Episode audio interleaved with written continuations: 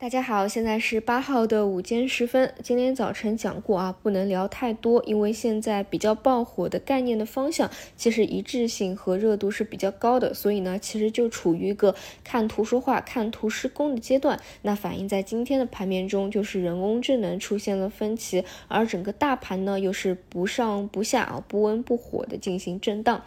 那原因呢，就在于首先前一段的反弹都是外资引导的，而现在的外资都已经是流出，以及不是大买的阶段了，所以呢，就回到了原先内资去抱团去内卷的存量博弈阶段了啊。所以你看，其实现在活跃的就这么几类嘛，一类就是新技术，一类就是人工智能，但其实本质都是一些新兴的方向啊。那么到今天我们要观察的就是在人工智能分歧后，资金往哪些方向去走？那么我们可以看。到今天领涨的就是固态电池啊，其实也是那些新能源、新技术的方向，这些呢可以说是贯穿始终的。但是就是需要你对于它各自的节奏能够有一个比较好的把握。像新能源新技术呢，我前一个阶段基本就只盯着钙钛矿给大家去聊了，因为一方面呢觉得比较更加的熟悉啊，因为一方面的话它的趋势板块形成还是比较明确的。嗯，固态电池跟钙钛矿其实啊类似，就是你短期。是不能够商业化落地的，但是因为它比较新嘛，不可证伪，所以资金会往这边去跑。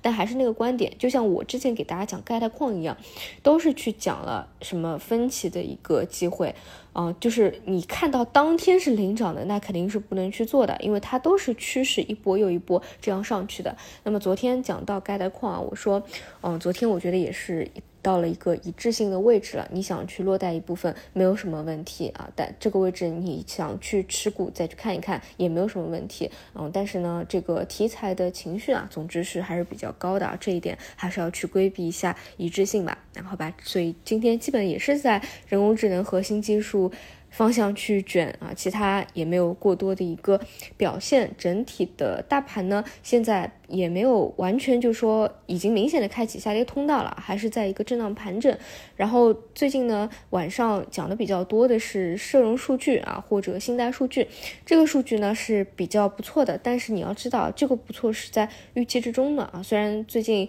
嗯一致性的券商卖方的预期也是在不断提高啊，就说这个数据可能非常不错啊，也是会即将。将公布的，但是当真正的公布出来啊，大家要知道这是一月份过去的一个事件，不要把所有人都知道的公开信息当成你未来市场判断行情的一个标准。好吧，嗯，然后今天的话，数字经济有所回调啊，主要是呃确权的一个方向，这个讲过啊，就是数字经济它方向很多，包括信创啊、数据确权啊这些，我们聊的可能比较多一些。它的表现形式预期推断还是一波拉升、一波回调、一波拉升、一波回调的时候。那么在上周五又是一个高潮节点，包括呃昨天啊星期一星期二又是一个高潮的节点。那么今天有所回落是很正常的一个节奏啊。那同样的就是。如果说有参与的，那么高潮出消息的时候是你可以去高抛的时候，那么这一波新一波的回调是想还要去做的，或者说你高抛了想要低吸回来的，那你还要去把握一个时机。